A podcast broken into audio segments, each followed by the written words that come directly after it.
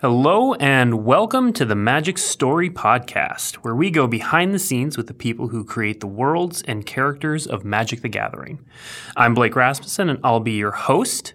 I'm joined today, as I often am, by story guru Alison Luhrs. Hey, Alison. Hi, Blake. How you doing? I'm doing pretty good. Are you excited to talk about some tribes for uh, the Commander product? Oh, I'm extraordinarily excited.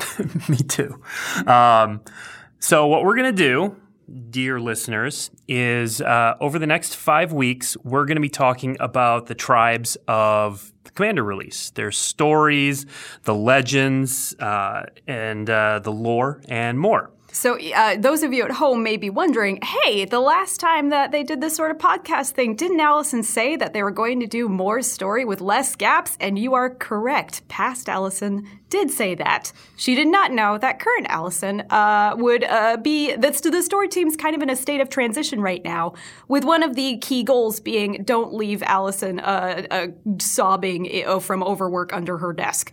Uh, and as awesome as it would be to have uh, five stories in a row over the next couple of weeks, unfortunately, I really don't want to die uh, from writing four in a row like I did a couple of weeks ago. Uh, so uh, these podcasts are meant to be informative. We're going to get you hyped about Commander, and we're going to talk about each of the ones that will be introduced in these sets. And just because we're podcasting doesn't mean you're not going to get story tidbits that you haven't heard before. Uh, we'll be talking about each of the the Commander tribes as well as their legends legends, uh, a little bit about the uh, legend stories, what we know, what we don't know, and and maybe even a few things you've you've never heard before from Alison. Yep, all of that will be in here. So listen up. so we're going to start today with uh, the Toothiest tribe, vampires. Uh, since commander previews don't start till next week, we aren't going to spend a ton of time talking about specific cards, but we will talk about some of the characters you might see for the first time in C17. But we will get to that. Let's just start, Alison, by yes. uh, talking about vampires kind of generally. So, in Magic, vampires aren't the same across the multiverse. So Zendikar vampires are different from Innistrad vampires, are different from Sengir vampires.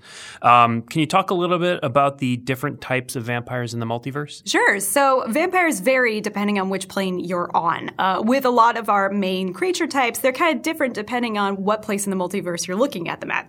Uh, so Innistrad is home to some of the more like familiar vampires that you'll think of if you think of uh, vampires in pop culture. They have fangs. They look uh, kind of pasty and they are quite mean. Um, they're the classic archetypal vampires that fit in really nicely with the horror trope heavy Innistrad. Uh, so all of the empires on Innistrad, call, all the vampires from uh, on Innistrad come from one sire. Uh, that's Edgar Markov. He's the grandfather of uh, Sorin, everybody's favorite wallflower. Yeah, I, yeah, you're welcome. Thanks, thanks, Alison. Yeah, no problem. Um, but uh, those vampires are uh, regal, extremely fancy, and most recognizable by their eyes. Uh, they have black sclera, so that, that white part in your eyes that's all black with Innistrad vampires, and uh, gold, silver, or like red uh, irises in the middle. Um, but heavy, heavy emphasis on the fancy. On Dominaria, uh, Sengir vampires are all descendants of uh, Baron Sengir and Ulgrotha and can be found in Arona and in the pits of the Cabal in Otaria. Uh, so these uh, vampires are very monstrous nowadays. Uh, they're they're looking looking pretty pretty rough around the edges. On Zendikar, we have even more rough around the edges. Uh, these vampires are not immortal, but they do need to feed on blood.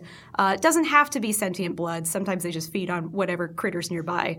and long ago, the Eldrazi warped them and adapted their anatomy for servitude. So they've got these like hooks on them that are easily like pull them around by the shoulders. They physically look very different uh, from other vampires. Uh, perhaps the most different looking vampire of all of them are the vampires of Tarkir. Uh, they're the ones with like the huge tongue and they, they look really, really spooky and scary. Um, whereas on Kaladesh, their vampires aren't really like any others. Uh, there's a few Aetherborn uh, that are able to draw from the life force of others, which kind of qualifies them as vampires. Uh, it's a very rare skill, um, and it allows them to gain a little bit more time on their lifetimes, but not too much. So no fangs for them since they don't have mouths, but uh, they do live off of the life force of others. So it's kind of an umbrella term, uh, vampire. Okay, so it sounds like there's there's not many like singularly defining characteristics about about magic vampires. I, I, think the the closest one would be that they gain something from someone else losing something, which is also the definition of lifelink. So. Right. Uh, but at its core, I think that's I think that's probably what you can drill it down to, and then there's a myriad of possibilities from there. Okay, so if um, if that's the main thrust of what makes a vampire in Magic, what what are the mechanics that are typically associated with Magic vampires? Uh, so lifelink again is the most obvious one, draining life in others to gain it in oneself. Uh, flying is also a thing, uh, depending on what brand of uh, vampires in pop culture you roll with. Sometimes they can fly, sometimes they can't, and it's kind of the same with our vamps as well. Uh, sometimes they're able to uh, magically lift themselves off the ground. Sometimes they're able to just kind of like float up and you know have their parties three feet above the ground. and other times they're very, very much like terrestrial bound. Um, but yeah, there's there's obviously a couple of other like one-offs, but those are the two I think like main uh, main mechanics for them. Okay, so what um, what are what are some aspects of popular culture vampires that are found in magic vampires? Uh, definitely uh, blood draining, usually with sapient beings. Uh, so in pop culture, like usually in order to be a vampire, you have to drink the blood of humans. Uh, sorry about that. There's a couple of times where vampires in pop culture will get around that by drinking the blood of animals, but they're wimps. Uh, and so those, uh, those like really like classic, like trope sort of descriptors do apply to magic vampires too. Uh, I, I, can pretty firmly say that you will never find a, a vampire in our in our world that uh, owns a uh, Audi and lives in the Pacific Northwest and dates human girls. But you never know. You never know. Maybe someday. Maybe someday. Someday. Someday.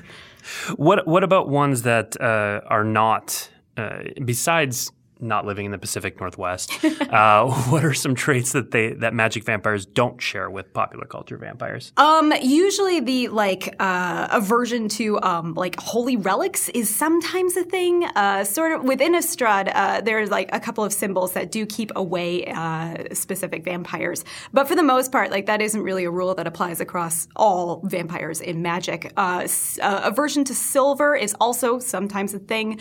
it's called out pretty specifically in Innistrad that certain uh, vampires can't really deal with uh, types of wood very well. Like there are very specific sorts of wood, uh, and I think that's kind of how like stakes and staking vampires came into Magic's lore. Uh, let's see. Uh, seeing oneself in a mirror, I honestly can't think of any time that one of our vamps has seen themselves I don't, uh, I, I, can't think of anything, but I wouldn't rule it out. Yeah. So, so whoever at home wants to yell at me, don't just yell it out at the internet instead.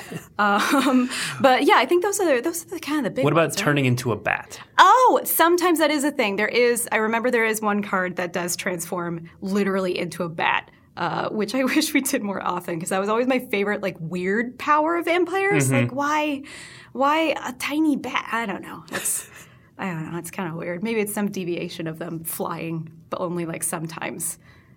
Maybe. What if they turned into like fruit bats? That would be kind of confusing. Fruit bats. I I could be pretty entertained by a vampire turning into a snake because Ooh. both of them are terrifying. Uh, oh, you don't like snakes? I hate snakes. Oh, oh, I'm sorry. It's a whole thing. I was listening oh. to a podcast the other day that tried to say that that that hissing was not on purpose there.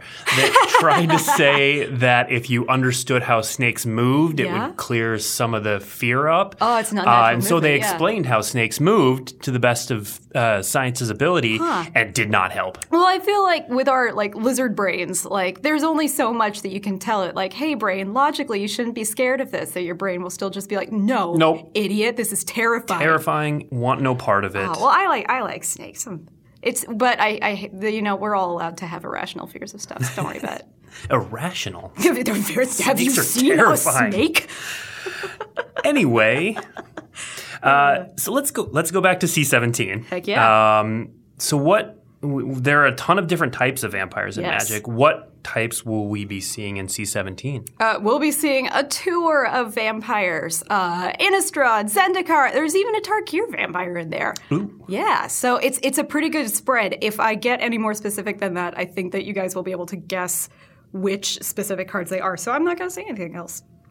Well, I'm gonna I'm gonna let you off the leash for one of them. Okay. So t- pick pick a cool character that we're Mm. reintroducing Mm-hmm. in C17. Maybe one that we haven't seen on a card before.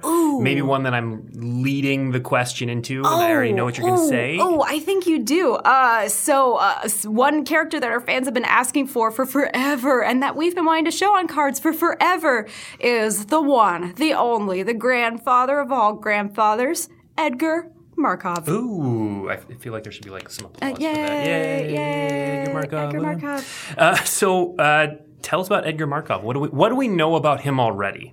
So Edgar Markov was the first vampire of Innistrad. Uh, so I, I, I actually like wrote down his his intro because it's just so like awesome. Thousands of years ago, he was an alchemist seeking immortality for himself and his grandson Sorin. Encouraged by a demon, Edgar performed a dark ritual, feeding on the blood of other beings, and was transformed into an immortal vampire. He shared the secret with his most loyal subjects, each of whom became a founder of one of Innistrad's vampiric bloodlines, and lives today. That's all. That's all I had. I should have ending to that. And and that is why we pay you all the big podcast dollars. Ah, yeah, still got it. Look, mom, I'm using my degree. Uh, so why why did we pick uh, Edgar Markov to highlight in C17? Uh, he is one of the cards that our fans have been asking for for a really, really long time. Uh, lore-wise, he's a really big deal. I mean, he's he's the granddaddy of Sorin, and he's uh like the papa of all vampires on Innistrad. That's pretty. That's pretty badass. Uh, but mostly, like, we just wanted to show this really classic figure in a really, really prominent light. Uh, and so, if you like, uh, I am not able to share what the card does, but I can assure you that his art is amazing. And I brought his art description. Would you like to hear it? I I would. All right. So I, I clipped out I clipped out the juiciest bit for you. So uh, picture with your brain. Uh, this is a glamour shot of Edgar Markov, the progenitor of all vampires on Innistrad. He has never been seen on cards before, but he is known as one of the most powerful characters on Innistrad. He is a tall, imposing figure in his mid 40s with long white hair drawn back away from his face, his golden yellow eyes with black scleras. His expression is both cruel and confident with an air of superiority. Think Hannibal Lecter. In this shot, we see him standing straight with his arms held out to either side as vampire squires buckle him into red enameled plate armor with silver accents. See reference play packet for armor style. Two other squires kneel before him, one with a two handed sword raised towards Edgar, the other with a goblet of blood. We don't have to see these squires in their entirety, but we need to see Edgar. So I'm pretty sure that this podcast is going to set a record for saying scleras more Scleras? than yeah. I've never said it more than once in like a, in, in like a day before. We're up to at least four. Or do you have a count? I I think that's four. Cool. It's super important. yeah, I think you're that. right. Yeah, keep that tally. There you go. so um, my question after hearing that fantastic art description Yeah. um, we haven't we didn't see edgar on uh, modern day innistrad so where again you can't you can't say what the card does yet but what's the uh, what's the timeline for the snapshot that we're seeing uh, edgar in on the card Uh, to be entirely honest, I don't know. I'm pretty sure that this is before everything got all Eldrazified. Uh, there's no hint of any sort of uh, Emrakuliness, which is my new favorite word. It's totally in a the, word. In the, it's totally a word in the art. Um, so it's this is Edgar at his height. Whether that height is uh, two years ago or like 2000, it doesn't matter. He's an immortal. This is him, powerful always. Uh, and I, I'm really excited for you guys to see both the card and the character himself.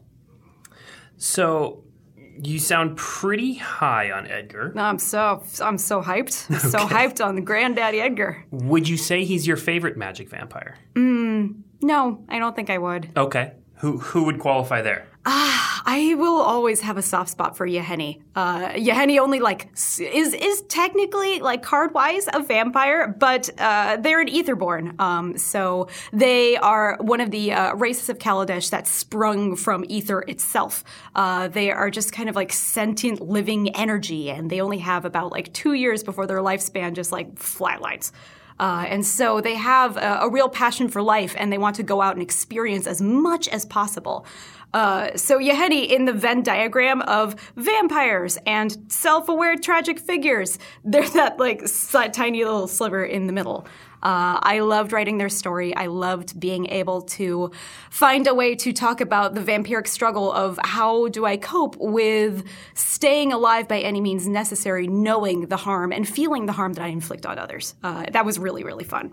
Yeah, Yahenni was kind of one of those characters that, um, you know, was represented on a card and was kind of cool, but Mm-hmm. really, really came to life. Um, and I'll pay you a compliment now. Oh. Through through the stories you, you. told, and I know um, the community was really, really high on Yahenni after that Ah, as well. thanks. So, Yeah, so uh, solid answer. Uh, Yahenni's uh, character it's, uh, themselves is uh, very loosely based off of my gran. Um, she she is tremendously British uh, and just like really loves going out of her way to like host parties and make sure everyone's feeling fantastic. But and suck the life from some of them every once in a Man, while. you know, when she's in a bad mood, she does a lot of things. Uh, but uh, yeah, it was. It, it's always been her passion for making other people happy uh, and being happy in return that really inspired me. And so I kind of, I, I kind of put a little bit of her into her to Yahenni. I will never tell her that because she won't understand. Unless she listens to this podcast. you know, she, might be right She could now. be a fan. Hi, We have Gran. no idea. I love you. I'll give you a call later. Well, my favorite magic vampire Yes, is uh, it's got to be Baron Sengir. Oh yeah, tell me why. What are your What are your feelings? I mean, uh, if I'm being honest, it's because it was during my amazing. Yeah. formative years and it was just amazing. Um, but it's also, you know, the Homeland story is Yeah. really cool. it is. actually, It is. it's you know, it, Homelands gets a bad rap. It has This it has some pretty fun true. Hmm. cards in it, but the story's just the story's really cool um, because it was it was one of those stories that um, had a lot of. It almost had a commandery feel to it because it had a lot of legends uh, all all fighting with each other, and it had a lot of like. Um, Weird relationships. Baron had a grandmother. There, Mm-hmm. Really? Gra- well, not technically. You know, there's, there is a grandmother Sengir. Oh. God, and I'm not up on the lore on grandmother Sengir entirely. It's I, be- okay. I believe she's supposed to have been a former planeswalker that went mad or something like, like that. I'm I'm gonna get roasted online It's, or it's just totally told fine. a million different this ways. is outside of my expertise, so by by my account, you're fine. Yeah, um, and then there he also had a um, a daughter, the daughter of Sengir. Her card was not very good, um, but the daughter of Sengir was Irini, I Mm-hmm. believe, and it wasn't his ac- again wasn't his actual daughter. Right. Uh, it was I think a dwarf that he kidnapped as a child. Uh, who hasn't done that? you well, know? you know that's just like standard evil baron vampire You know, I kind could of really, things. I could really go for having, you know, some just some kiddos running around. It's cliche. Let's at this go point. snag one, yeah. Get some dwarves. Um, but yeah, he was just he was very powerful. The art was amazing. Uh-huh. Yeah, yeah. And he was, you know, a little bit of vampire tribal uh, back in the day. Always helps. So uh, yeah, I, I definitely have to go with Baron Sengir. nice. And someone on the internet can tell me all about his lore that I completely missed. Thanks, internet. Um, so we're not we're not going to kill you with with stories during this period, but if we were to kill you with stories, uh, and we made you write a vampire story, Yes. who would you most like to write one about? Uh, Olivia, Olivia Voldaren, Mm. like for days. Probably just because she's Yahenni without a conscience, but still, uh, eccentric bon vivants are like my bread and butter. That's that's kind of that's Fancy kind of clothes, parties, Fancy yeah. people, parties, marginally caring about other people. Yes, I'm in. That's that is exactly what I'm here for. Uh, an alternative, a, a bit less obvious for me, I think, would be Sorin. Um, Okay. he's a complicated. He's a complicated ass dude who's been around for a long time. He's had his fingers in lots of different stories and lots of different parts of magic lore. Uh, I and I I don't think he's going to be in that wall forever. Like the, No? the- no, I know. It's. I think that's a little bit heartbreaking that Sorin won't be stuck in a wall for forever. But he's he's got he's got a good reason to go after somebody right now. Like what Nahiri Yes, did uh, warrants uh, one one hell of a one hell of a comeback. So uh, I I would love to be able to write that story. That sounds like a blast. Okay. Yeah. Um, Next question: What uh, what non vampire character do you think would make the ve- best vampire? Oh, I can't think of a character that could be a vampire without absolutely ruining that character. I, the best I can think of is someone like dumb and unexpected. Uh, so my, my go-to dumb and unexpected character for these kinds of questions is always Tibalt. God bless him. Uh, Tibalt the vampire. oh God, yeah, no, he would dig that. He would dig being a vampire in addition to being a demon. it would give him something to do. He's so extra. Like, yeah, exactly. he would he would love that. That is the perfect way to describe Tibalt. He is so, God, extra. he's so extra. He's, he's there. He doesn't really need to be. He just doesn't really need to be there, but you know what? He's gonna dress real fancy and I don't know, like uh, just like shove, throw a rock at someone, but also be a vampire. Yeah, that sounds great. That's that's tough. It will never happen, but uh, Maybe. maybe, maybe you never know. You know, we should just we're, throw. we're gonna tomorrow. We're gonna see like twenty Tumblr posts Good. that are all Tibalt as a vampire. Hell yeah, the world needs more Tibalt fan art. I love that character. He gets so much trash, but I, I, I love it. Um, so that's about all we have time for today. Uh, are there any before we go? Uh, Are there any other fascinating vampire tidbits you can share? Uh, yeah, so uh, I pulled up some info on the uh, Eldrazified vamps of Innistrad in Eldritch Moon, and uh, you know, I I was really struck by the uh, Stromkirk vampires. Uh, so one of the lineages of, of vamps on Innistrad, uh, and in the uh, in the world guide that we write for us internally to write from, it mentions that they gave themselves over to the Nephalian coastal cults. Uh, like they just like handed their bodies and themselves over, and they were some of Innistrad's first to be transformed into like em- Emrakulified, uh, awful, you know, half monster people. Uh, I thought that was really interesting that they would just like voluntarily be like, okay, let's let's go for it. If this is going to be our future, then we might as well like say, yep, sign me up. Like at least be first in the line if you're going to be turned into an awful tentacle monster. Right, right. Because like you'll get the best tentacle parts, I guess maybe. Maybe, and I mean they're the coastal they're the coastal cults, so maybe they'll have like cool fish claws, or you know, Yeah. uh, like some kind of like little crab, little crab legs. Who knows? But we also don't really. It was never really clarified whether the process of transformation like hurts or not. Uh, so you know, maybe it's maybe it's not so bad. Maybe. The, the entire town of Hanweir was okay with it. So Yeah, the Gatewatch, they were coming in just imposing their non Emrakul ways just I could without be, ever asking I anyone. could be bigger. I could have more limbs. Yep. I could have less uh, spine. You could always have your horse with you. Yeah, yeah. I could, you know, and that doesn't sound so bad. No, horses are great. Horses are great. I could be the horse. Well, thank you, Alison. that went to a weird place. that that really went to a very strange place, but that's okay. Uh, it that podcast has won. Yes. Um, thank you, Alison, for that Thank you. injection of vampire knowledge straight to the jugular. Oh, nice. Thanks. There's going to be a lot of puns in these. I'm into it. Let's Um, that's that's all for today's episode. So we will be back next Wednesday to talk about the next tribe on our list, wizards, Wizards. which are not just for blue anymore. What? We will see you then.